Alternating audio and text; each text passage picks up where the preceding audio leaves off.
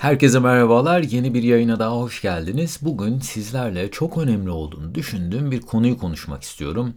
Sosyal medya tuzağı. Sosyal medyayı eğer fark ettiyseniz sosyal medya platformları her geçen gün bizleri daha fazla içine çekmeyi başarıyor ve bunu nasıl yaptıklarıyla ilgili birkaç detayı sizle paylaşmak istiyorum. Aynı zamanda sosyal medyanın bizlere ne gibi olumsuz yan etkiler getirdiğini bu yayında sizlerle paylaşacağım. İsterseniz hemen başlayalım. Yakın zamanda ortaya çıkmış bir hastalık var. Ben bu hastalığı daha önce hiç duymamıştım.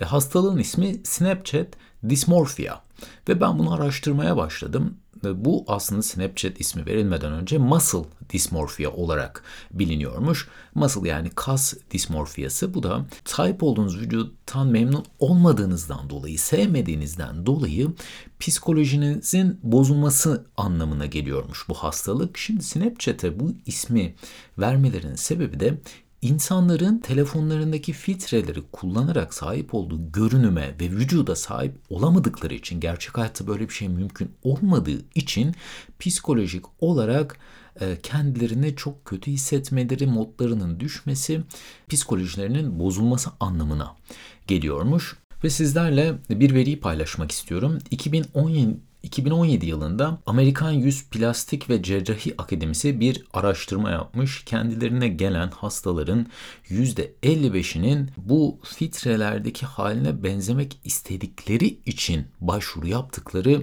ortaya çıkmış. Peki buradaki tek suçlu bizler miyiz? Yani irademize sahip olamadığımız için bu platformları her gün daha fazla kullanmaya başlıyoruz ve bu da bizde psikolojik bazı sorunlara mı yol açıyor? Aslında olay bu kadar basit değil. Bu işin derinine indiğimizde sosyal medya platformlarının bizleri bağımlı yapabilmek için ne kadar özenle tasarlandığından bahsetmek istiyorum. İlk olarak satış ve pazarlama taktiği. Sosyal medya platformları ve uyuşturucu satıcıları ne yazık ki aynı satış metotlarını uyguluyorlar. Uyuşturucu satan insanlar ilk verdikleri birkaç gramı ücretsiz olarak genellikle arkadaş çevresi vasıtasıyla insanlara ulaştırıyorlarmış. Bunun da sebebi bu ürünün bağımlılık yapan bir ürün olduğunu bildiklerinden dolayı ve insanların er ya da geç bu ürünü daha fazla tüketmek için geri geleceklerini bildiklerinden bu ürünü ücretsiz olarak bizlere sunuyorlar. Tıpkı sosyal medya platformlarının bizlere bu ürünleri tamamen ücretsiz ve arkadaş çevremiz vasıtasıyla sunması gibi yine ilginç bir veri sadece uyuşturucu satıcıları ve sosyal medya platformları müşterilerine kullanıcı olarak hitap ediyor. Peki bu bağımlılık yapan dizayn nasıl geliştiriliyor? Bir de buna bak bakalım isterseniz. Hatırlıyorsanız e, Instagram ilk çıktığında tek yapabildiğiniz bir özellik vardı. Fotoğraf paylaşabilmek. Ve ben bunu ilk kullanmaya başladığımda şunu demiştim. Ya biz zaten bunu Facebook'ta yapıyorduk. Yani burada yapmamızın ne anlamı var? İnsanların çok fazla kullanacağını düşünmemiştim. Ama o günden bugüne neler değişti? Bir bakalım. İlk olarak hikayeler geldi. Öyle değil mi? Ve biz ne yapmaya başladık? Daha fazla arkadaşımız burada daha fazla içerik oluşturmaya başladı ve bu içerikleri tüketebilme süremizde ne yazık ki buna endeksli olarak arttı. Ardından notifikasyon öyle değil mi? Bir bildirim geldiğinde dopamin hormonu salgılanıyor. Bu bize mutluluk veren bir hormon ve bunu bildikleri için cep telefonumuza gelen bildirimler tamamen bizleri buraya geri dönebilmek. Bu platformlardan koptuğumuzda en kısa sürede geri dönebilmek için notifikasyon dizaynı yapıldı. Yani her notifikasyon geldiğinde vücudumuz mutluluk hormonu olan dopamini vücudumuz sürekli salgılamaya başlıyor. Ardından bu like beğeni butonu aynı şekilde bu hormonun salgılanmasını tetikliyor. Bu özelliğin ardından arama bölümü geldi. Hiç şunu fark ettiniz mi? O arama bölümüne girdiğinizde saatlerin, dakikaların nasıl geçtiğini anlamadığınız hiç farkına vardınız mı? Yani orada tamamen aşağı kaydırıp sürekli yeni şeyler geliyor ve hiç bitmiyor orası. Fark ettiyseniz hiçbir zaman o arama bölümünün bir sonu yok. Instagram ilk çıktığında oradaki sadece arkadaşlarınızın paylaştığı 5-6 adet fotoğrafı görüp beğeni yapabiliyordunuz. Ama şimdi sonu olmayan bir şey var. Ve oraya gidip saatlerce o alanda vakit geçirebiliyorsunuz. Bunun öncesinde böyle bir şey yoktu. Peki bunlar kimler tarafından dizayn ediliyor? Asıl sorgulamamız gereken şeylerden de bir tanesi de bu. Bu kadar bağımlılık yapan detaylar kimler tarafından dizayn ediliyor? Bunlar sosyal medya platformları dünyadaki en büyük bütçelere sahip firmalar ve Stanford mezunu bilgisayar mühendisleri, Harvard mezunu pazarlama ve reklamcılar, dünyanın en iyi psikologları bu firmalar için çalışıyor ve dünyanın en iyi beyinleri aslında bu platformlara çalışırken tek bir şeyi hedefliyor. Sizin buralarda daha fazla vakit geçirmeniz. Her yıl sosyal medya platformlarında harcadığımız zaman artıyor. Ve aynı zamanda bunun bir de psikolojik olan yanı var aslında. Bildiğiniz üzere e, dünyada pek çok ülkede alkol ve sigara satışında bir yaş sınırı var. Çoğu ülkede 18, bazı ülkelerde de 21 yaş sınırın altında alkol ve sigara satışı yasak. Peki neden? Çünkü daha yeterli olgunluğa ulaşamamış insanların bu tür ürünlerle e, başa çıkamayacağı, çok kolay bir şekilde bağımlı hale gelebilecekleri ve, ve hayatlarını bu tür şeylerin çok olumsuz etkileyeceğinden dolayı bu ürünleri belli bir yaş grubunun altına satmıyoruz. Peki bu ürünlerin ortak özelliği ne?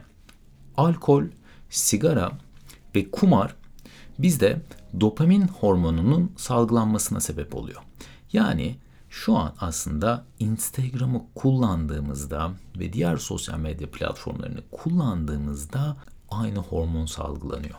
Yani biz 18 yaşın altında olan belki 10 yaşında 11 yaşında olan bir çocuğa alkol ve sigara kullandığında vücudunda salgılanan hormonun aynısını salgılatan ve bunlardan daha fazla bağımlılık yapan araçları keyfi şekilde onlarla buluşturuyoruz. Özellikle 18 yaşının altında olan gençlere bu ürünleri hiçbir denetim olmadan sunuyoruz. Ee, burada da ailelere ve bu insanların çevresindeki yetişkinlere çok büyük bir sorumlulukları olduğunu düşünüyorum. Buna ilaveten alkol ve sigaraya başlayan insanların, alkoliklerin özellikle çok büyük bir kısmı küçük yaşlarda bu tür maddeleri kullanmaya başlıyorlar ve bağımlısı haline geliyorlarmış. Bunun da temel sebebi aslında yaşadıkları stres ve endişeyi yenmenin en etkili yolunun bu tür araçlara başvurmak olduğunu düşünüyorlar. Halbuki bu tür şeyleri stres, endişe ve yaşadıkları problemleri aşmanın en güzel yolu yardım istemek, konuşabilmek, çevresindeki insanlarla paylaşabilmekken ekranlara bakıyorlar. Onun yerine bu tür platformların bağımlılık yaratıcı ve dopamin hormonu salgıladığı için tabii ki bu bize mutluluk veren bir hormon. Bunlarla gidermeye çalışıyorlar. Ve gelin şu an sizlerle dünyada ortalama ne kadar süreyi insanlar sosyal medya platformlarında harcıyor. Bunlarla ilgili yapılmış araştırmaları e, paylaşmak istiyorum. Şu an dünya ortalaması e, ki bu 2020 yılında yapılmış bir veri 147 dakikayı insanlar sosyal medyada harcıyor. E, bunun biraz daha derinine inersek bizim şu an sahip olduğumuz mobil cihazlarda harcadığımız sürelerse çok korkutucu. Türkiye ortalaması günde 8 saat. Yani ben bunu duyunca e, uyuduğumuz zamanı, temel ihtiyaçlarımızı karşıladığımız zamanı aslında bir günün içerisinden çıkarırsak geri kalan zamanın çok büyük bir kısmını mobil cihazlarımızda harcıyoruz. Bu veri dünya ortalamasında da 7,5 saat olarak belirlenmiş. Ve aynı şekilde 96 yılından sonra doğan çocuklar üzerinde yapılan bir araştırma ki bu çocuklar Z jenerasyonu olarak geçiyor. Daha önceki jenerasyonlara göre çok daha fazla endişeli, daha depresif ve daha kırılgan oldukları da keşfedilmiş. Aynı şekilde risk alma yatkınlıklarının çok düşük olduğu, romantik ilişkilerinin çok daha kırılgan olduğu ve başarısız olduğu ortaya çıkmış ve bu veriler aynı şekilde devam ediyor. Genç kızlar arasında yapılan bir araştırmadan bahsedeceğim şimdi sizlere. 2009 yılından bugüne kadar genç kızlar arasında bir araştırma yapılmış Amerika'da.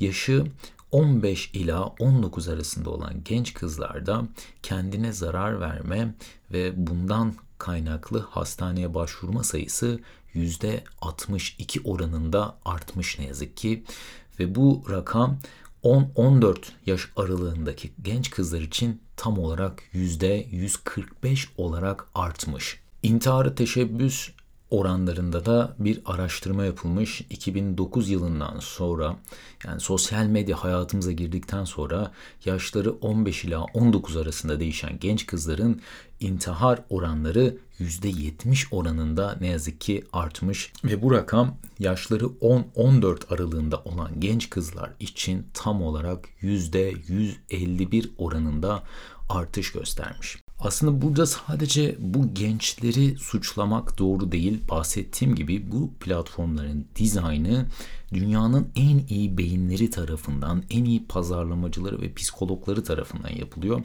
ve hiçbir filtre mekanizması, hiçbir denetim mekanizması olmadan bizlere sunuluyor. Belki yetişkinler için e, kontrol altında tutmak daha kolay olabilirken çocuklar için bu neredeyse imkansız. Çünkü daha kendilerinin karakterlerinin, beyinlerinin gelişebilmesi bu tür platformların onlara zarar verdiğini anlayabilmeleri için önlerinde çok uzun bir dönem var.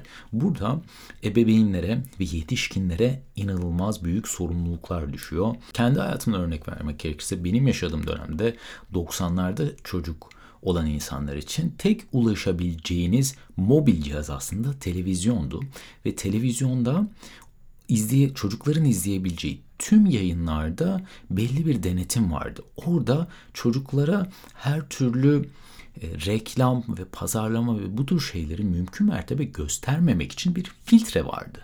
Yani çocuk yayınları belli bir komite tarafından, belli bir e, yayın denetim kurumu tarafından denetlenip bundan sonra çocuklara sunuluyordu ve belli saatlerde sadece bu yayınlara ulaşabiliyordunuz. Aslında biz bunları da aynı denetim mekanizmasında çocuklar için, gençler için getirmemiz çok daha faydalı olacaktır diye düşünüyorum. Yani şu an YouTube Kids'i e, çocuklar için YouTube platformu var biliyorsunuz. Ne yazık ki burada hiçbir denetim mekanizması yok. Orada çocuklara bütün reklamları ve üretilen içerikleri de aynı şekilde filtreleyen, denetleyen ne yazık ki hiçbir mekanizma yok. Bu kadar olumsuz veriden bahsettikten sonra gelin neler yapabiliriz? Biraz bunlardan bahsedelim. İlk olarak çevrenizde, belki çocuğunuz olmayabilir ama çevrenizde biri olabilir. 16 yaşından küçük bir kişi sosyal medya kullanıyorsa mümkün mertebe bunu sınırlandırın. Kullanılan sürede bir limitiniz olsun. Bu insanlara yani 18 yaşın altı, 16 yaşın altı özellikle günde kaç saat bu tür platformları kullanmanın yeterli olacağını sorup onlara günlük bir limit koyabiliriz belki. Bu şekilde bu platformlarda heba ettikleri zamanı en azından biraz limitleyebiliriz. Yetişkinler için de uyuduğunuz alanlarda akıllı cihazların olmaması çok önemli. Bu aynı zamanda uyuduğunuz uyku kalitesini de etkileyen bir şey. Notifikasyonları kapatmak bizlerin elinde. Bu tür platformlardan gelen notifikasyonları açık tuttuğunuzda çabuk bir biçimde bu platformlara geri dönüp daha fazla zaman harcıyoruz ne yazık ki. Ve toplam kullandığınız süreyi bugün sadece beni durdurun ve telefonunuza gidip sosyal medya platformlarında harcadığınız süreyi bir kontrol edin ve bunu görünce bu rakamların ne kadar fazla olduğunu, bu rakamları yani bu süreleri hayatınızda kendinizi geliştirmek için nasıl harcayabileceğinizi düşünün. Unutmayın ki günde 20 dakika spor yapmak sizi 2-3 yıl sonra çok güzel bir yere getirebilecekken belki günde 10 dakika kitap okuyabilmek sizi çok daha bilgili ve kültürlü bir hale getirebilecekken hiçbir yarar almadığımız platformlarda başkalarının hayatlarını izleyerek bu vakitleri heba ediyoruz. Ve benim çok yakın sürede şahit olduğum bir aile vardı. Bu sosyal medya platformlarını çocuklara kullandırmamak için bu aile şöyle bir sistem kurmuş e, kendilerince. Eve geldiklerinde anne ve baba cep telefonlarını çocukların ve hatta kendilerinin ulaşamayacağı yüksek bir yere koyuyorlar, şarja bırakıyorlar ve çocuklar doğduğundan beri hiçbir şekilde bu mobil cihazları annesinin ve babasının elinde görmemiş. Aynı şekilde bilgisayarlarını ve tabletlerini arabada bırakıyorlardı. Ben bu çocuklarla tanışmıştım. E, tüm gün bu çocuklar aslında resim yapıyor, puzzle yapıyor. Özellikle bunları yaparken anne ve babasıyla beraber bunları yapması, onlardan yardım istemesi, onlarla konuşması inanılmaz etkileyiciydi. Eğer ki çocuklarınızın ve gençlerin özellikle ve sizin hayatınızda daha fazla şey başarmak, daha iyi bir noktaya gelmek istiyorsanız buradaki sosyal medyada oluşturulmuş olan bu tuzağa lütfen düşmeyin. Asla ve asla şunu söylemiyorum. Bu platformların tabii ki yararlı olan şeyleri de var. Eskiden belki bir insana ulaşabilmek, sevdiğiniz ünlü olan birine ulaşabilmek çok zorken onun telefon numarası olmadan asla ve asla bu kişiye ulaşamazken şu an ulaşabiliyorsunuz. Bu platformların e, bize getirdiği çok güzel, olumlu yanlar da var. Fakat zamanınızı çok fazla buraya harcadığınızda psikolojinizi bozmaya ve dünyadaki en değerli şey olan zamanı buralara harcamaya başlıyoruz. Umarım kullandığınız sosyal medyanın ne kadar tehlikeli bir yer olduğunu keşfeder. Buna bir limit koymayı bugün başarabilirsiniz. Beni dinlediğiniz için çok teşekkür ediyorum. Başka bir yayında görüşmek üzere. Hoşçakalın.